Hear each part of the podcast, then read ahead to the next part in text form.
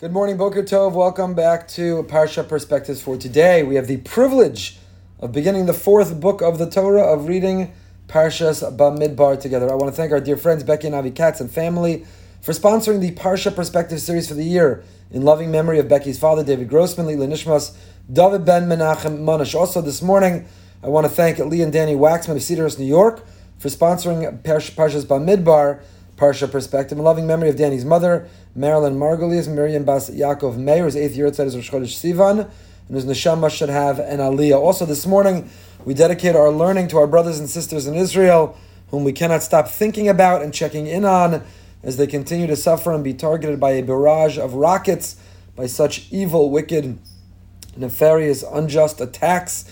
And we daven for their safety, their security, and of course for peace. We are in the ArtScroll Stone Chumash page 726, and we begin Parshas Bamidbar. V'daber Hashem Moshe b'midbar Sinai bi'o moed be'echad lachodesh hasheni b'shan hashenis l'tzeisam meretz mitzrayim lemor. Our our uh, book, our fourth book, and our parsha begin by telling us not only what was communicated, not only what was transmitted and said, but where it was communicated and where it was said, specifically b'midbar Sinai, specifically in the in the desert. Here we are given the topography. Here we're given the climate of where the Torah was communicated. And the Medrash Bamidbar Rabba tells us, Moshe Sinai, Sinai. Why is that important? Teach us our history. Teach us our ethics and morals. Teach us our laws. Why is it necessary or in what way does it help to be able to tell us where? So says the Medrash, Bamidbar Rabba Parsha Aleph Simon Zayin, Mikan Shanu Chachamim Begimel Dvarim Nitne Torah we have three elements or three climates, three environments in which Torah was given. Ba'esh with fire, B'mayim with water, Uva Midbar, and in the desert. Ba'esh Minayim Sinai Ashan Kulo. We know it is with fire because the description of Har Sinai, which we are only days away from being back at together with the holiday of Shavuos, was entirely in smoke. It was in flames. Uva Mayim Minayin, how do we know? With the water it says, Gam shamem notvu, gam avim notvu mayim. Uvamidbar v'deber Hashem Moshe b'midbar Sinai. So the cryptic medrash leaves it there. This very cryptic medrash simply tells us that the Torah, in order to receive Torah, the Torah is likened, or the Torah was transmitted. Nitna Torah, be'ish b'mayim u'b'midbar, with fire, with water, and with the desert. And of course, the question is, what does that mean? What do these three elements have in common, or how are they connected, or in what way do they reflect different aspects of how we receive, how we learn, how we live, how we teach a sense of Torah.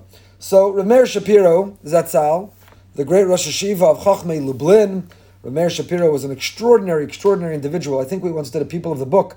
You could find online. We spoke about him, his history, his contribution. He was a member of the Polish Parliament. He was a community rav. He was an Av Bezdin. He was a Rosh Hashiva. I don't know how he had time for everything, let alone introduce the world to the gift of Daf Yomi.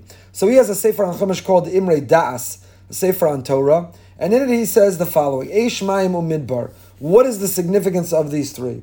And he says, Am Yisrael the Jewish people, from when we became a people, we were Tamid Mesiris Nefesh Bad Toraso Ve'emunaso. Living as a Jew took great self-sacrifice. You know, being a Jew doesn't come easy. It's expensive, it's costly, paints a target on one's back. It's not a simple life.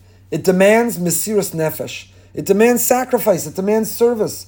To live a life of faith, to live a life of Torah, even when in conflict and confrontation, even with tension with the moral values of a time, when in tension with enemies of the Jewish people. We marched to the altar and we put our neck out. And throughout the centuries and millennia, there were people who slaughtered us simply because we remained steadfast and true to our convictions and our commitment to Torah.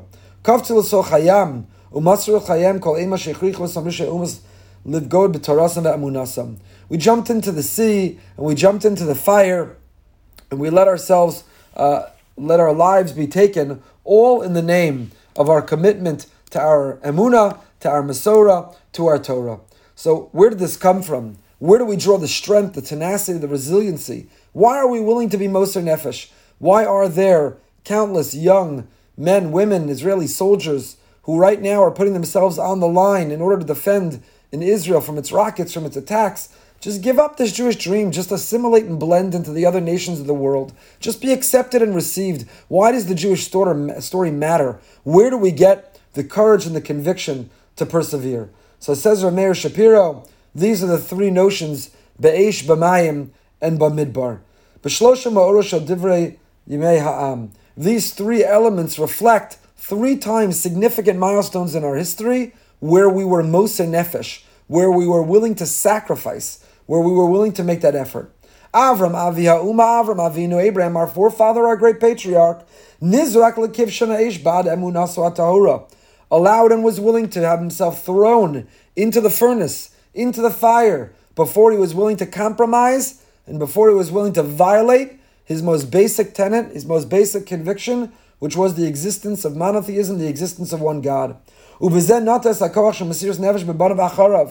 And he planted within us that capacity and that strength that even in the face of fire, a willingness to sacrifice in the name of our Torah. And if this was an individual, Avram was one unique, one distinct individual. We became a family, we became a nation, we became a people. And now we stood between the sea and the Egyptians. And we could have turned back to the Egyptians and said, Take us back. We'll blend in, we'll assimilate, we'll walk like Egyptians, we'll be just like you. You're right. Never mind what were we thinking. But instead, viso. God said, Walk, and we did. Right into the sea, right into that body of water, ready to give it all up, ready to lose it all. Nachshon and Aminadav, we know from his ankles to his knees to his waist to his chest to his shoulders, all the way up to his nose. He was ready to give it all up. And he planted within us not as the individual Avram, but as the people, as the nation, not with fire, but with water. And then lastly, the third, that was a that was an isayon of a rega, that was a momentary test. The Egyptians behind us, the sea before us, and the momentary test, would we immerse ourselves, would we walk in? But then Kasher ben Israel midbar shmama, then we went into a desert. A desert that was barren, snakes and scorpions, all kinds of dangers loomed. There are no fruit trees, there are no vegetables, there's no wheat that grows in the desert. And we didn't go, it wasn't a moment like when we walked into that sea, it was for 40 years. But. It was only because of our commitment, our love, our devotion to God and to His prophet Moshe that we walked right into that desert. And we didn't know where would that next meal come from before the mun began to fall. We didn't know how would we hydrate ourselves. There is no water source in the desert until we discovered and were gifted that be'er. And how would we be protected until we were given those clouds of glory? And God recalls nostalgically, He remembers, Zacharti la chesed. I remember your chesed. I remember that you came after me. Avas lechtech acharai bamidbar. You followed me into the midbar. You followed me into that barren desert, desolate, dangerous, because you put all your trust in me. You were willing. You were willing to take that risk. So says Rav Meir Shapiro, where do the Jewish people in Tufshin Payal of 2021 still in the state of Israel, in our own homeland, need to face adversity in order to stand up for who we are and what we believe. Where does a Jew anywhere in the world who confronts anti Semitism stay steadfast in what we believe, even if it means confronting Eish, Mayim, or Midbar, even if it means Mesiris Nefesh with fire, with water, or the dangers of the desert? We get it from our own history. And that's what Rav Meir Shapiro and his Imre Das suggests. That's the meaning of this medrash that mikan shanu chachamim begimel dvarim nitna Torah.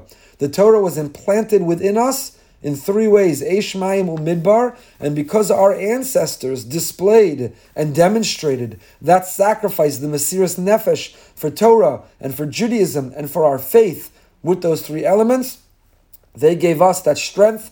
They gave us that capacity that continues to be drawn from until today. That's the Imre, Imre Das Rameir Shapiro. The Ksav Sofer, the Ksav Sofer, the son of the Chassam Sofer, also has a suggestion in his parish on the Torah. And he says the following.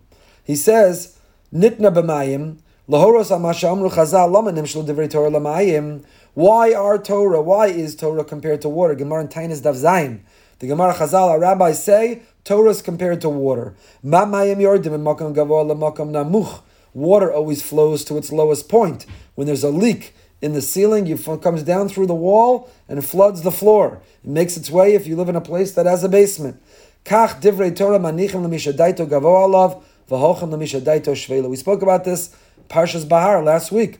We spoke about this. Water flows from the high point to the low point, and therefore water flows like Torah. It goes from not the high point, but to the person who's an anav, the modest, the humble, the individual is not arrogant, the individual is not driven by their ego or doesn't see themselves as superior. That's why we said the beginning of Parshas Bahar, that's why Hashem gave the Torah on Har Sinai, the most humble, modest of all the mountains. That was the lesson, the message that Moshe received. That that um, Moshe Kibel Torah, not bis Sinai. He didn't receive the Torah geographically, the coordinates at Sinai. Moshe Kibel Torah mi Sinai. He received the Torah of Sinai, and we on Shavuos are going to re-receive that Torah, not at Sinai, but with the message and the theme of Sinai of humility. So that's water. The Torah was given with the element of water, a reminder that just like water flows to the lowest point, so too Torah will flow most authentically and most genuinely and in most lasting way to those who are lowest in the sense of humility and modesty. Number two says the Ksav Sofer, what's Aish? What's fire? Torah is compared to fire. Kiner mitzvah, the Torah or Pasuk in Mishlei. That a nair, a candle is a mitzvah. When one fulfills a mitzvah, it's like lighting a candle. And when one learns and lives Torah, or that is the light that the Torah, the root of the word Torah is or, it illuminates the path. Torah doesn't change the reality, but it illuminates. We are able to see and navigate our way through. That's what the Gemara in Brachos, Daf Yud Zayin. Tachlis Chachma Tshuva Maisim Tovim. Umatzelis Menei Yitzhahara. Umishalomed Ve'eno Holech B'derech HaYashin Nitzhapech Lo L'Ra'ah. So we're able to navigate this world. We're able to identify that's my Yitzhahara, that's this obstacle, that's the pitfall. And because when we learn Torah, we turn the light on, on in the dark room called this world, it doesn't eliminate the obstacles and the challenges. It doesn't make everything easy or perfect, but it gives us the tools and the power to be able to navigate. That's what Chazal say, the Medrash Tanchum and Bereshis. Eish das lamo, Torah shenasan HaKadosh Baruch Hu l'Moshe Isaac Eish Chora agabe Eish Lavana the Torah that God gave Moshe was written with a black fire and a white fire, because the Torah is gives life, it gives strength, it illuminates, it enables, it prolongs, and therefore it gives us a, a life force. It is the fire that burns within us. It is the fire that generates the heat and the warmth and the energy and the creativity. Torah is that fire that burns inside of us.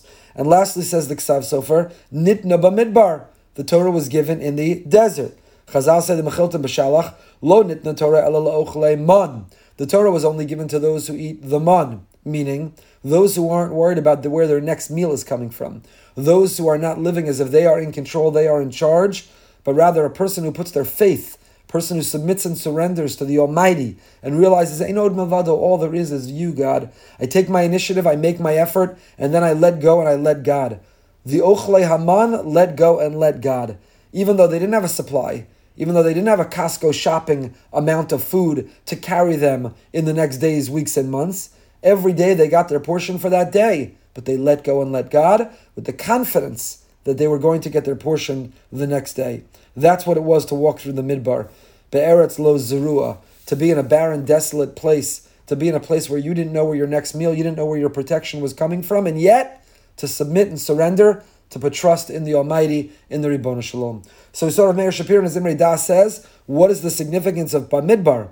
The whole Bamidbar is called Bamidbar. The whole fourth book of the Torah begins by telling us where the Torah was given and where the Torah is transmitted. What do we care? Isn't the isn't the content, the text of the Torah what matters? Aren't its laws, its narrative what what uh, counts? Why do we care about Midbar? Why do we care where? So the Medrash expands not just Bamidbar, fire, water, and desert. Says Rameir Shapiro, fire, water, and desert reflect the three places where we sacrifice Mesiris Nefesh, that embedded, it planted within us the capacity of fortitude and of resiliency and of faith and of convictions and a willingness to stand up for our principles and our values, even if it means facing the fire, the water, or a desert. And the Ksav Sofer said it means no. It means that Torah is like water, it flows to the lowest point, the humble. It's like fire that it has to burn inside of us and it illuminates and lightens the world. And like a midbar, that we have to be willing to go to a barren, desolate place. Rav Druk adds a third opinion. I'll share with you what Rav Druk says. Rav Druk says there's something fascinating about these three, and they are in conflict, in contradiction. What does he say? Fire and water are opposites. Fire extinguishes water. They do not coexist. They don't live together. Fire and water are opposites. Either the water extinguishes the fire, or the fire rages, dries out the water. They cannot coexist. They don't act together. And neither fire or water are relevant to a desert. The desert is barren, desolate. There is no fire. There is no water. Eretz ayev said David HaMelech. And Rashi says Eretz midbar. Imken midbar is. And the desert is a place that is absolutely, totally, entirely barren, empty, desolate. So water, fire, and desert do not coexist. They are in conflict and contradiction with one another. And therefore, the message that the Torah is given with the three is that no one has a monopoly on Torah. The Torah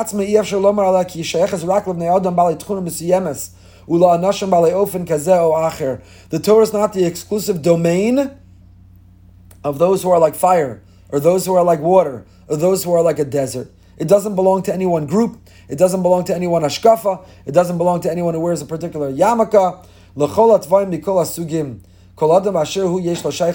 Every Jew no matter where you're from, no matter your background, every Jew has a portion of Torah.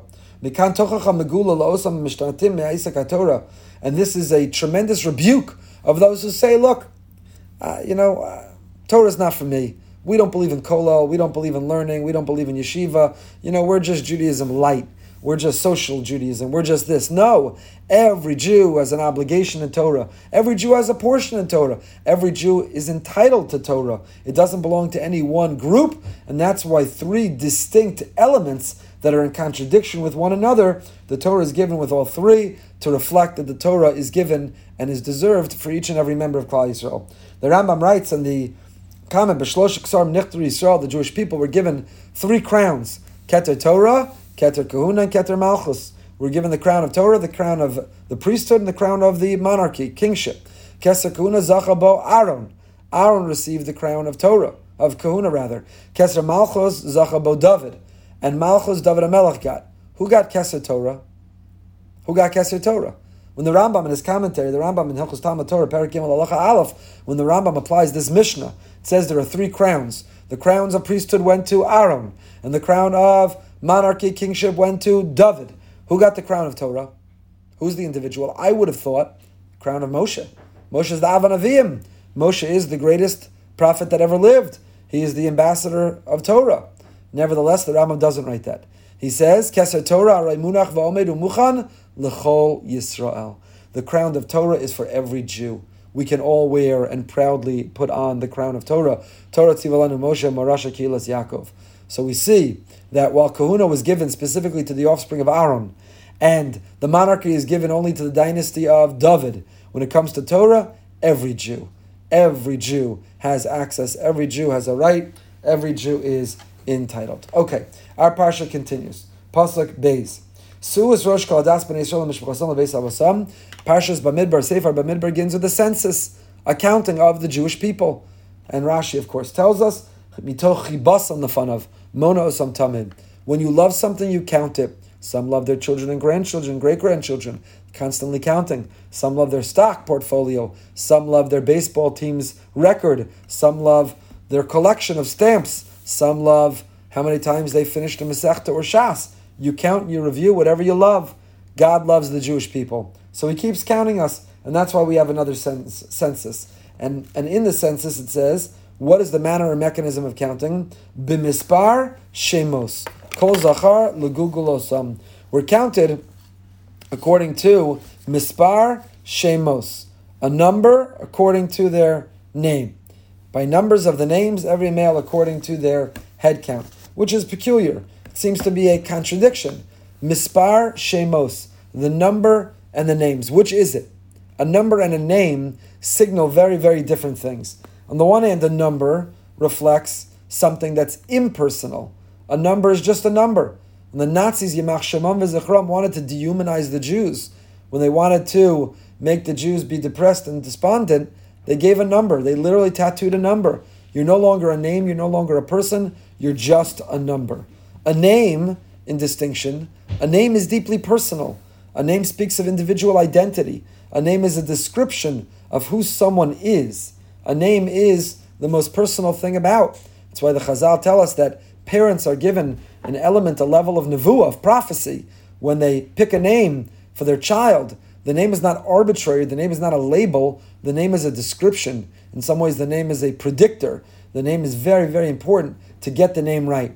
So the Torah tells us the Jewish people are to be counted how? Bimispar Shemos. The name, the number. So which is it? A name or a number? It seems to be a contradiction. Seems to be contradiction.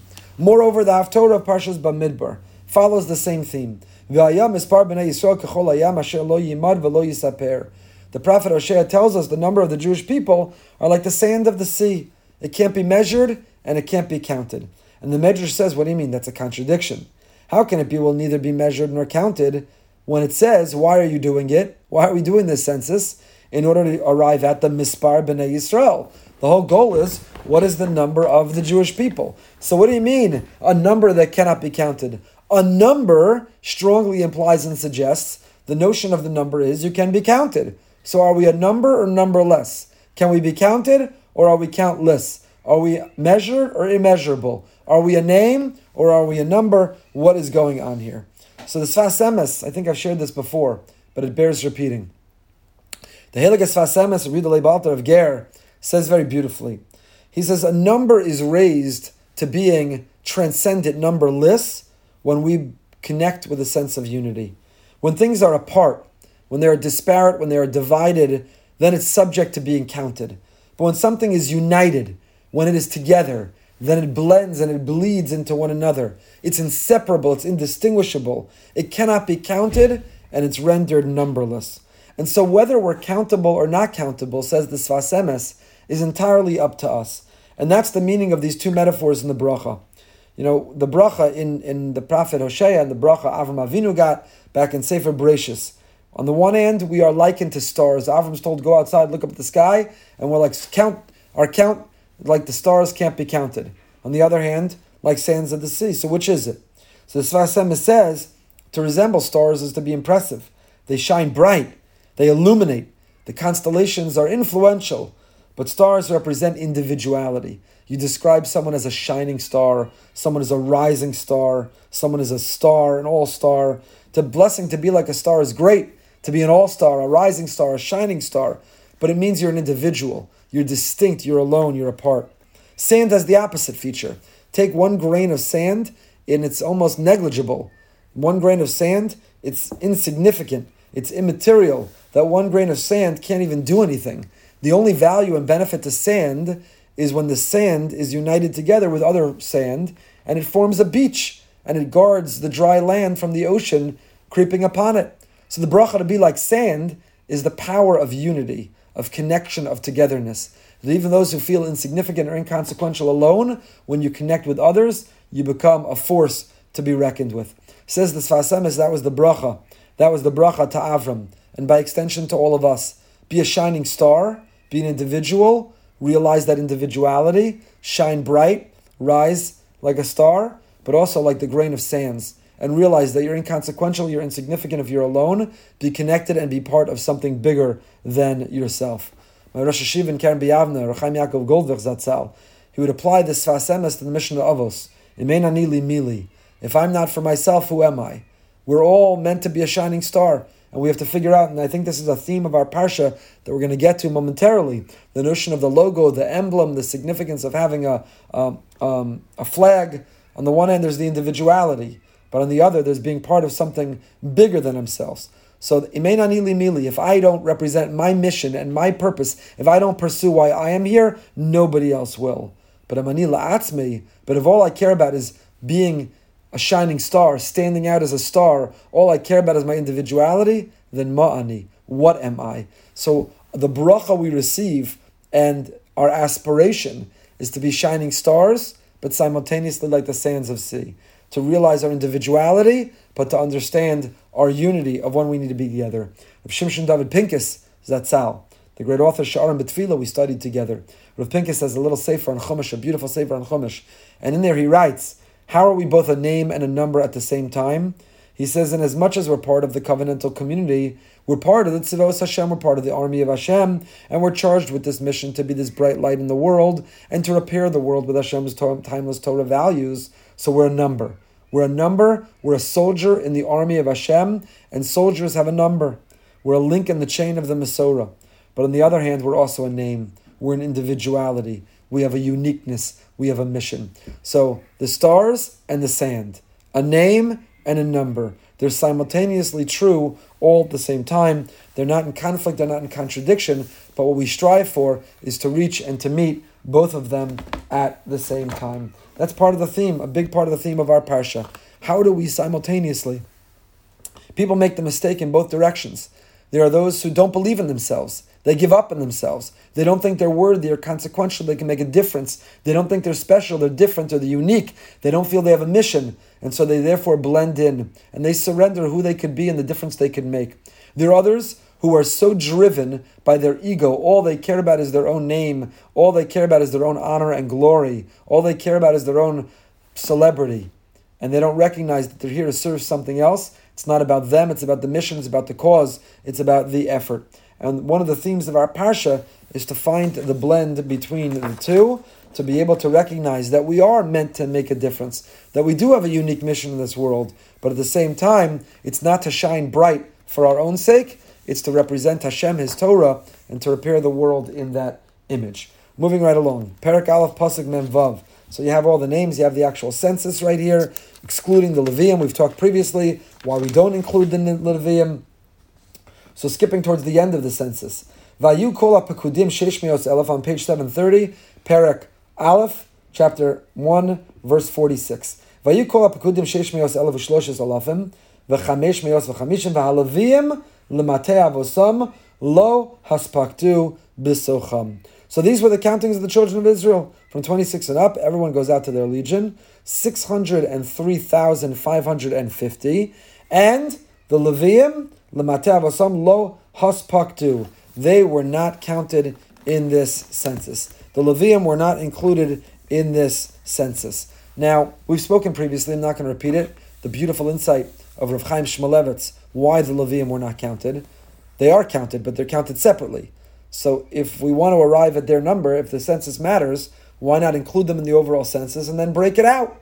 Know how many of the rest of the tribes, and then how many are the Levium. Why must the Levium be counted separately? There's a beautiful Sichos Musar Chaim Shmulevitz we've spoken about many times. I want to share with you a different insight this year from Rav Druk as we continue to make our way through his magnificent Eish Tamid. Tzarech Bir wonders Rav Druk. We just concluded the census. We gave the final tally. We gave the final number. And it did not include the Levium.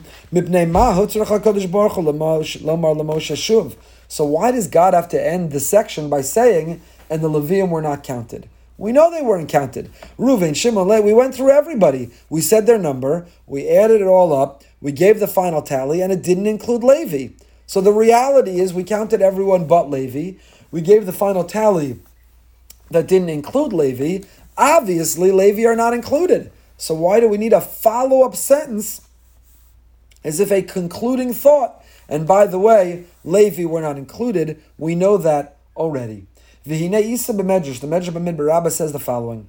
Halavim ba'kas of lomar, amalei baruch l'moshe b'tchivla, sheyimne shevet Levi, Shekain ata motza shalomina nasi l'shevet Levi b'shah shemina nasi hashvatim Hashem shalom aleko Hashem did not tell Moshe to count Levi from the very beginning while he instructed Moshe to count everyone else and the prince of each tribe was identified the prince of Levi was not because God had made Moshe realize from the beginning Shekach Amar Moshe Ilo Ayachetza Shekadosh Baruch Hu She'amenenu Hayomer Li לקח נאמר והלוויים למטה ועושם לא הספק בסוכם, שלא רצה למנוסם.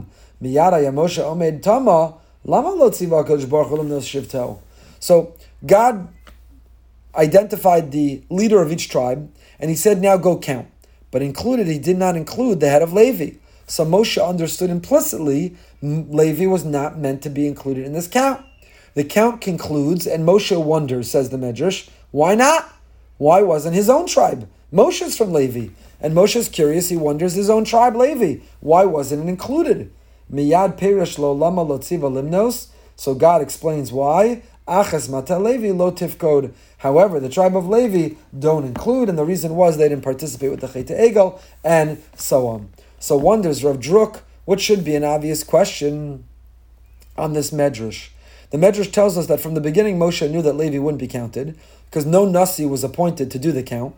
He did the whole count of everybody but Levi. He came to the final tally, the final number, the final conclusion, and only now is he wondering, why not? Why not Hashem? Why not count Levi? Why didn't Moshe ask it from the beginning? Why didn't he start out from the top? Why is he only wondering it now? When there's a prince named for every tribe but Levi, why didn't Moshe say, uh, Hashem, uh, far be it from me to correct you, but I, I think maybe you left someone out. What about Levi? When they're going through the count for each tribe, but not Levi, why not say Hashem? What about Levi? So listen to Rav Druk's insight. Vanir Shakasav Kan Yisod Gadol, there's a very, very important principle. When Hashem commands us to do something, When God says jump, we say how high. When He says to do, we react immediately without delay. Don't wonder, don't be curious, don't be puzzled, don't inquire. Even if you don't understand. And only after you complete according to the way God commanded, now now you can explore, now you can be curious, now you can inquire. Lekach kasher mitzvah Moshe limnos nesim limnos bnei Yisrael also miyad sivuy shel Kosh Baruch Hu v'lo hayolo klal. So that's why when God says do the count, and He leaves out Levi. That's not the time to ask questions. When God says do, you do, and when you're done, now you can come back and ask. We see this when it comes to Arei Miklat, says Rav Druk. Moshe Rabbeinu, Ever Yarden. The Jewish people are east of the Yarden; they have not yet entered the Holy Land of Israel and they're going to be Ari Miklat, three east of the Yarden and three in Israel proper. And the Mishnah tells us, Lahechan Golal Ari Miklat, three east of the Yarden, three in Israel. But until the three in Israel were established, the three east of the Yarden were not up and running. So it says Rav Druk Tzarech Lahavin, we have to understand. Me'acher v'lo yu kolta shloshes arin miklat shebe ayardin ad shenivchru shlosha arin beretz.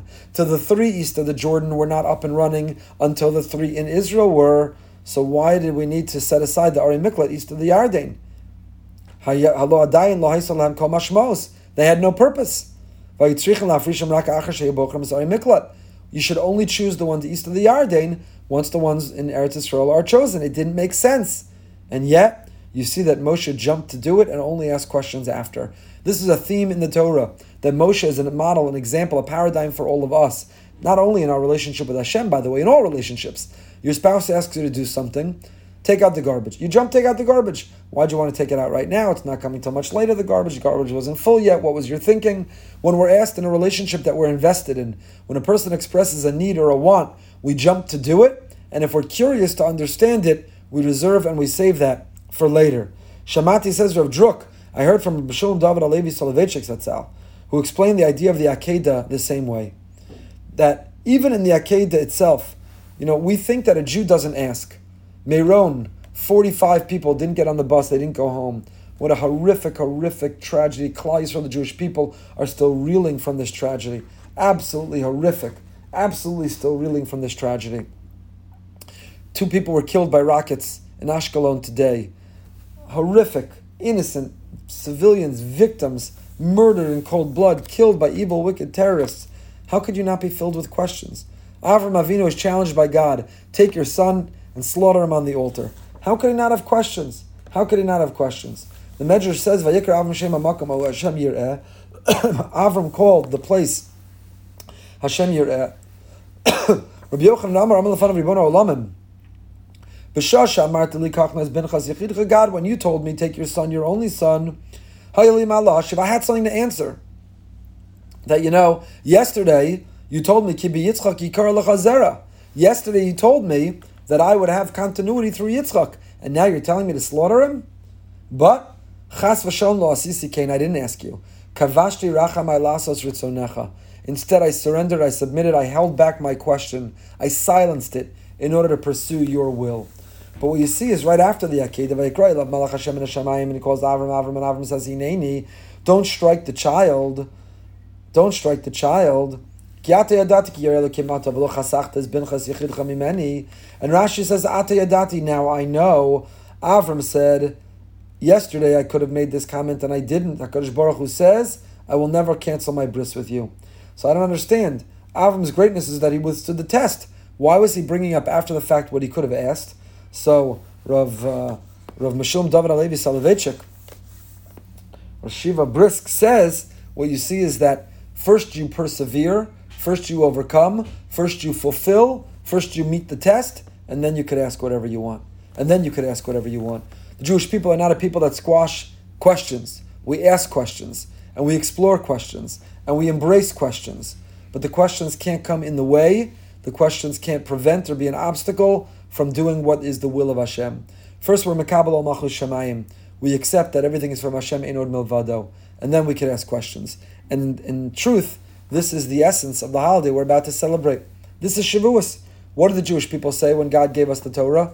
We said Nasa v'nishma. Why didn't we just say Nasa? Why didn't we just say Nasa? We will do. Tell us what to do and we'll do. You're God, you're omnipotent, you're infinite, you're all knowing. You say this is what's worthwhile to do. We'll do. Why Nishma? Why do I have to listen?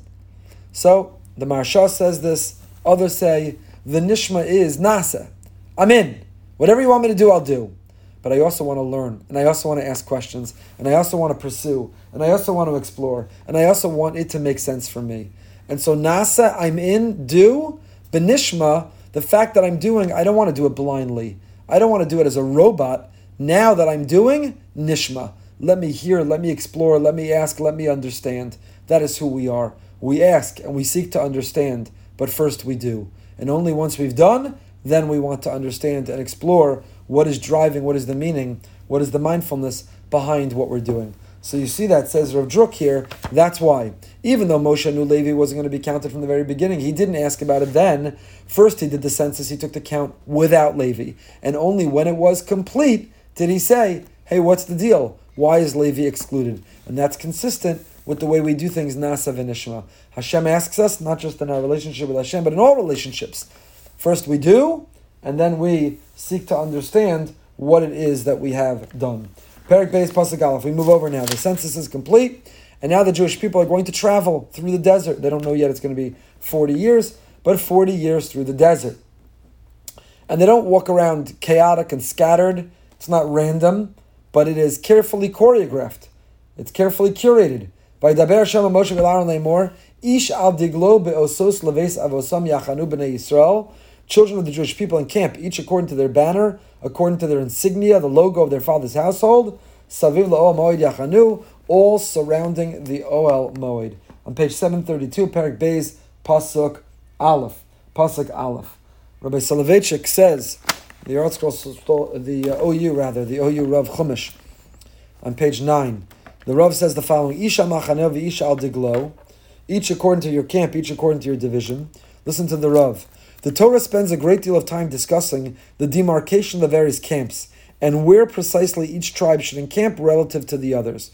Just as the Ribbon Shalom has established specific varieties of plants in the botanical realm, which must remain separate and not be grafted together, so too each person has his own talents and role in society. In order for society to function harmoniously, each individual must play a specific role. We have men and we have women. We have Ashkenazim and we have Sefardim. We have Hasidim and we have Misnagdim. We have Reuven and we have Shimon and we have Levi. Some people delude themselves into thinking their abilities are endless, while others are so self effacing they believe they can accomplish nothing. God wanted every Jew to realize where his strengths and weaknesses lie. Each man, ish al machaneu, v'ish al diglo. Ish amachaneu v'ish al diglo. We each have our own mission. We each have our own brand, our own logo, our own difference we're meant to make. And don't forfeit. Don't think you're inconsequential, you're insignificant. If you woke up this morning, Rabba emunasecha, God has great faith in you. If you woke up today, you are here for a reason. Now go figure it out. Now go make that difference. Now go become the person you're meant to be. Isha machaneo isha diglo. Each of us have a logo, a brand, an insignia. Each of us are unique and distinct. Stop trying to live someone else's life. Stop trying to be someone else. Stop trying to compete. Or stop giving up on life and being and doing nothing and thinking that you're not meant to be here for a reason. Slonim Mereva says, you know, Avoda zara is avoda, which is zara. If you're doing someone else's avoda, it is zara to you. It's strange. It's foreign to you.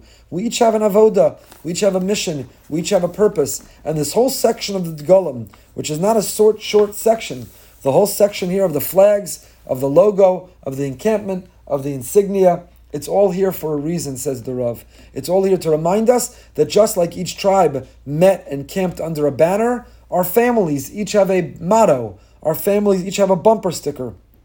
Our families each have our vision and our mission statement of who we are, our flag that we are under. Have we articulated it? Are we clear to our children and our grandchildren? Have we left them not only a legacy of a will, but an ethical will, who we are and what we stand for, what we believe in, and the difference that we want to make? Who are we? What is the flag that we plant and that we proudly wave and that we proudly stand under? And so, this section, which is not short, about the encampment in the desert, and the logo, the insignia, is not just a part of ancient history. It's not arcane, archaic. It is informing and inspiring. It should the way we live today. Rav Druk says similarly in his Eish Tamid. He quotes from the Bamidbar Rabba, Parsha Beis Simin Gimel. The Medrash says, "Haviani al Beis Nigla Kodesh Baruch Yordim Beis Ravov Shal Malachim Asuyim Degalam Degalam." The angels all came down at Har Sinai and they all had a camp. Shenemar Dagul Mervava. The Noda Yehuda Rechazka Landis commentary in Shulchan Aruch Dagul Mervava. Dagul Mervava, the Medrash says. The Mervava, the myriad of angels were Dagul. They each had a Degel. Daglanut. Each of the angels came down to perform their Daglanut. The angels were waving flags. Now the angels were not waving the one flag. Daglanut is waving the same Israeli flag.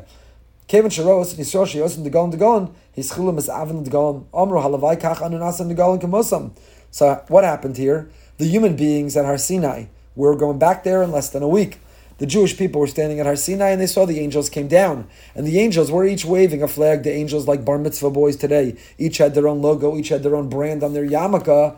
And so the Jewish people said, I want that. I want a logo. I want a brand. I want an insignia.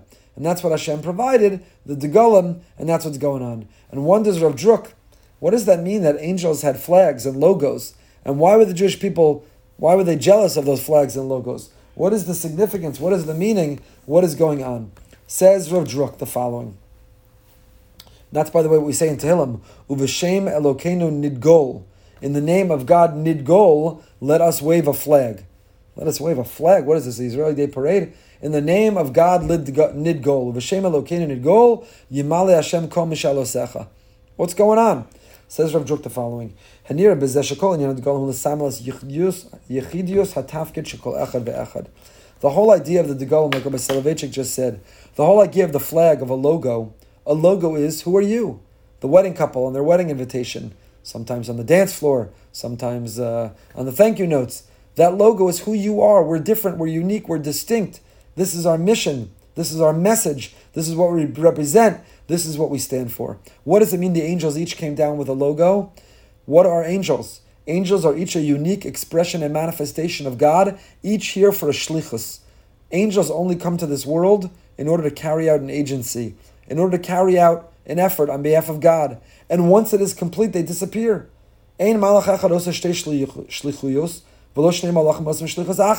No one angel does two uh, efforts and no two efforts are done by one a- angel. Gemara Chagiga tells us that once the angel has completed their mission, the angel disappears. The angel self-destructs. There's no use or no purpose, no reason for that angel. So what's the idea that the angels came down with the Golem, Dogol Mervava, the myriad of angels were each waving a flag. It means an angel, it's clear, it's obvious. For the angel, the logo, why are they here? What is their shlichus? For each of us to have a logo is what's our shlichus? What's our message? What's your mission statement? What's your brand? Every one of us is a brand. What is your brand? What you do is who you are. What is your brand and what does it say about you? What is our brand? What is the logo that we wave? Who are we? And just like angels, Vishem Elokeinu Nidgol. Let's wave our flag, let's wave our logo, let's wave our emblem, Vishem Elokeinu, in the name of God. The emblem is not, you know, I'm the best investor in Bitcoin, I've got a Tesla, I've got the biggest house, the nicest car, I'm the best looking. The emblem, the logo that I wave is not all about me and this world. B'Shem Elokeinu Nidgol. The flag that I wave, the logo that I proudly display, is all about the name of God and advancing His mission here on earth. It's why I'm here. B'mispar shemos kol zachar legugul osam. The mispar and the shemos. This is the theme that we've been embracing all along. On the one hand, a uniqueness, a distinctiveness, a personal mission. On the other hand, part of a bigger. The star, the sand. The name, the number. Number, numberless. Counted, not countable. All of this is this duality that we're meant to live simultaneously. We're like a malach. We each have a unique mission. On the other hand, we're serving in the army with a greater purpose part of something much bigger than themselves, part of something so much greater. Maybe this is why, says Rav Druk, we read Parshas Bamidbar, Kodamatzeres. We're reading the book of Bamidbar, working in the Parsha rather of Bamidbar, before Shavuos. Everyone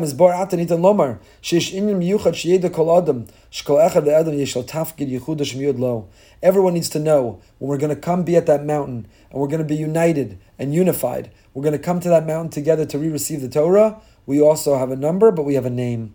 We're unique and we're distinct. We each have a mission and a purpose, a shlichus here in this world. And that's what we say, Sein chelkeinu b'sorasecha. It's not just God, give us the Torah, give us some generic Torah. Sein chelkeinu b'sorasecha. Give us our portion. Each of us have our own portion. Each of us have our own difference. Each of us have our own interpretations and suggestions. Each of us have our own way to live and to manifest and to display Torah in this world and in our lives. Rav Yaakov Kamenetsky in his Emes Yaakov has, I'll share just a third on Isha al and then move on. Says Rav Yaakov Kamenetsky, isn't there a big risk? 12 tribes, three north, south, east, west, around uh, encamping as they're making their way through the desert. Isn't there an enormous risk of color war? I'm not color war, but war. Isn't there an enormous risk they're going to be fighting? It's going to be conflict, there's going to be tension. So Rav Yaakov Kamenetsky points out, you know why you can be rest assured that won't happen? Because even though there's three tribes north and three tribes south and three tribes west and three tribes east, you know what's traveling right in the middle of them all? Mineged saviv moed yachanu. At the center of it all is the Ol Moed, is the Arna Bris, are the Luchos, is the Torah. When the Torah and when Hashem are in the middle, then uniting us all, our differences complement instead of compete. Our differences collaborate and complement instead of compete. As long as the Kodesh Baruch Hu is in the middle. Mineged saviv moed yachanu. The Moed has to be in the middle. And when it's in the middle and we unite around it, then we can be all together. It's so, so painful. After the tragedy in Meron, Jews all over the world felt united, connected. Nobody cared what the victims looked like. The two people killed today, nobody cares who they were, how they observed, or how they voted in the last four Israeli elections. Nobody cares. We are united in our pain, in our anguish, in our fear, in our uncertainty. We are united in our courage and convictions. But why does it take tragedy? And why does it take conflict? And why does it take loss of life for us to feel united as one? When the Jewish people, in that Ol Moed, when the Torah Kadosh is in the middle, then we can be different. We can be different. But we don't have to pass on one another. We don't have to cancel culture one another. We don't have to be hypercritical of one another. The message of Parshas Bamidbar, Sefer Bamidbar, at the very formation in our adolescence of becoming a people, was stop fighting and stop having conflict. That doesn't mean you need uniformity. We had separate degolim. We had separate flags and logos and insignias. We encamped separately. We're allowed to have important differences. We can have respectful debates about hashkafa and in Judaism, but we have to be united. We have to be one. Ol Moed, Saviv Ol Yachanu. We have to surround the Ol Moed, that whatever we wear or don't wear on our head, and however we believe or act or conduct ourselves, We all have to be united as one. Last week we spoke on Behind the Bima. If you haven't listened, I strongly encourage you. We interviewed Rabbi Benji Levine, the grandson of Rav Aryeh Levin, the tzaddik of Yerushalayim, who grew up in American Jersey City. He actually went to YU. He spent his summers with his grandfather, living with his grandfather, Rav Aryeh Levine, learning with him, with his uncle, Rav Elyashiv, with his cousin, uh, the Kanievskis. His story is just remarkable, and he's a phenomenal storyteller. And he talks about walking around Nachlaot with his grandfather, Rav Aryeh Levin. He talks about, we just came off Yom Yerushalayim. In the interview, he talks about taking his grandfather to the Kotel for the first time. His grandfather, Tor Kriya, said an emotional Shehecheyanu back at the Kotel in 67, right after the Six Day War. But he talks about walking around Nachlaot, the lepers, the prisons. Rav Aryeh Levin, the tzaddik of Yerushalayim, was uncompromising, unflinching in his convictions and who he was and what he stood for. But he loved every Jew, and every Jew felt that love, that Avas Yisrael. Whatever tribe or whatever gate the others were choosing to walk through, the great Rav Aryeh Levin, the tzaddik of Yerushalayim, loved and showered and smothered them with love. And he gave a first-hand description of what that was like.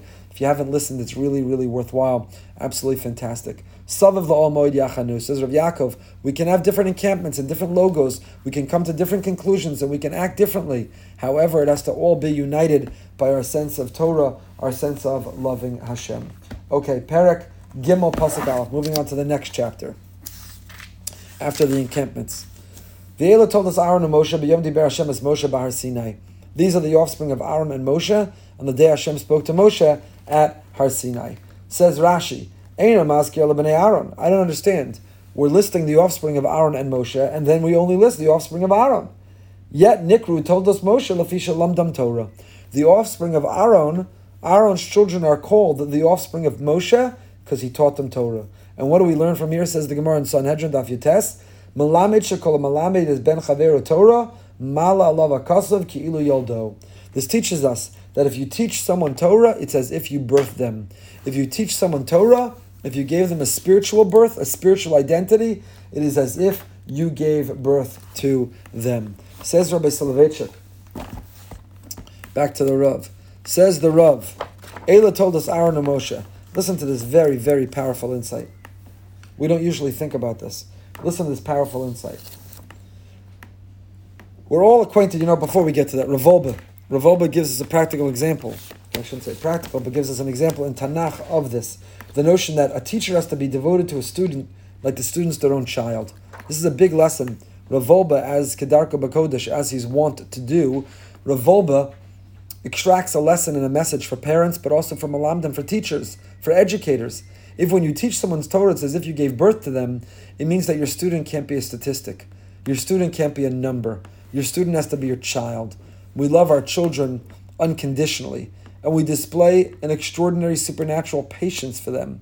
And a teacher, if that child is to be as if they gave birth to them by transmitting Torah, then a teacher needs to show that that superhuman patience and that love, the unconditional love to a student.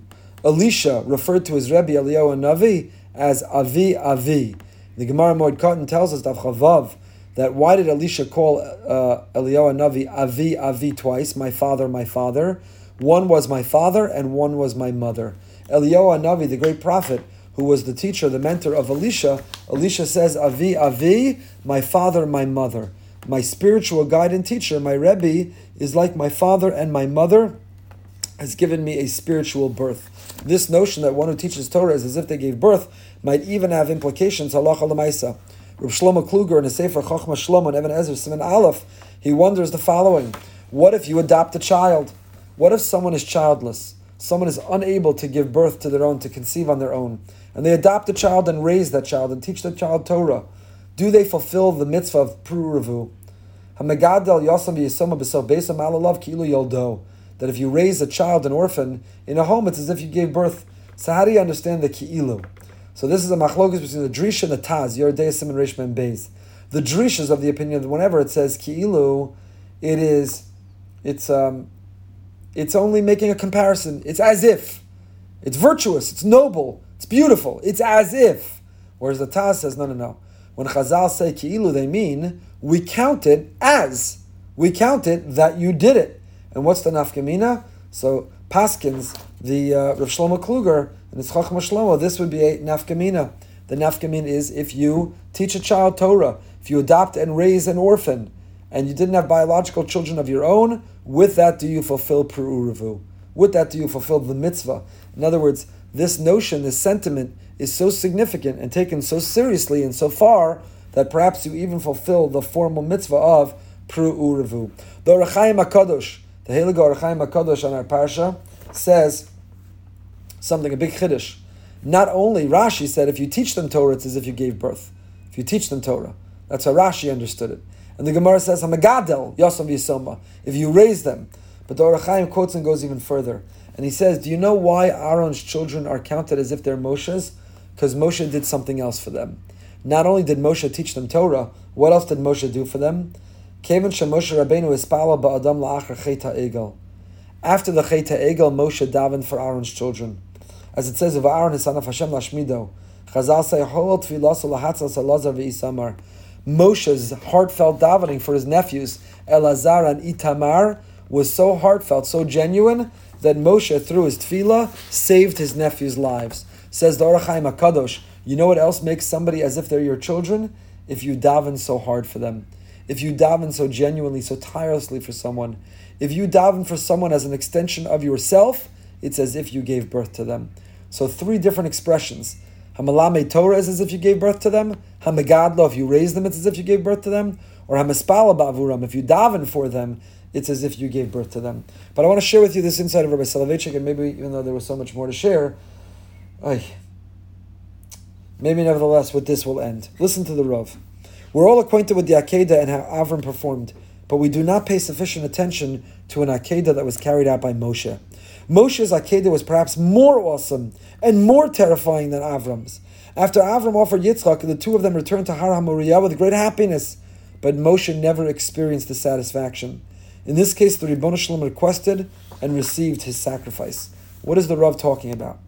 The simple right to leave a last will and testament, to die in one's own bed surrounded by his children, was denied to Moshe. Moshe died alone on a mountain. Before he died, he did not lay his hands on Gershom and Eliezer, his sons, but rather on Yehoshua, the son of Nun. Moshe's power was bestowed on Yehoshua and not on his own progeny. More tragic still was the fact that Moshe's children do not appear in the book of Jewish genealogy. Moshe twice counted the children, sorry, Moshe twice counted the Jews and also counted the tribe of Levi. Initially, the Torah says, these are the descendants of Aaron and Moshe on the day that Hashem spoke to Moshe at Sinai. The Torah should have listed the generations of Moshe, his own children, along with the generations of Aaron. Yet, the subsequent pasuk ignores Moshe entirely and centers around Aaron alone. Where are Moshe's children? The Torah is silent. Where are the generations of Moshe? The Torah doesn't tell us. Moshe did not merit the normal satisfaction of flesh and blood to, rebo- to be reborn to a child, to live again through the child, to feel the great joy that upon his own death his progeny will remain. Moshe had two children. Of course he loved them both, the same way Avram loved Yitzchak. The Creator asked both Avram and Moshe to give up their children to sacrifice them on the altar. Unlike Avram, no angel called to Moshe, Don't stretch out your hand.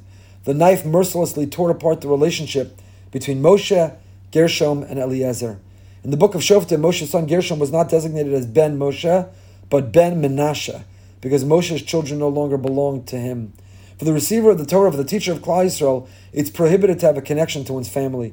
He's the father of Israel. Every Jew has an equal share in him. It's prohibited for one individual to have a closer relationship than another. Moshe's Torah must be inherited equally by all. The Torah is analogized to a desert in the sense that it is free for all for the taking.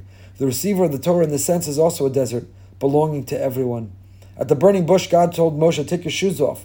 Take your shoes off your feet, cast off any private matters, your human personal needs, because the place upon which you stand is holy. Your place in the history is filled with sanctity and purity. It's prohibited for you to involve yourself in private family life. What a powerful image. Never ever thought of it in that way before.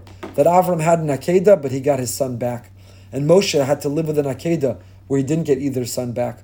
And was that cruel? It was the way it had to be that Moshe belonged equally to all. And even though if it meant he sacrificed his sons, for Moshe to play that transformational role in the Jewish people, for Moshe to be that Avanavim, for Moshe to be that father to all and transmitter to all, he couldn't be more connected to any other, and therefore he sacrificed his sons. And that's why it's an anomaly. Even though here we are delineating, delineating all the offspring and progeny, and we list those of Aaron, we omit those of Moshe, because Moshe paid that price and Moshe made that sacrifice. What a powerful, powerful insight. There was much more to share, but we're out of time. Tomorrow morning, join us 8.15 for living, for uh, 10 minutes of meaning of uh, Mesilas Yesharim, and then 8.45 for our living with Emuna. And then tomorrow night we go behind the bima at 9 p.m. If you've not yet subscribed to our YouTube channel, you'll be notified in real time every time we go live.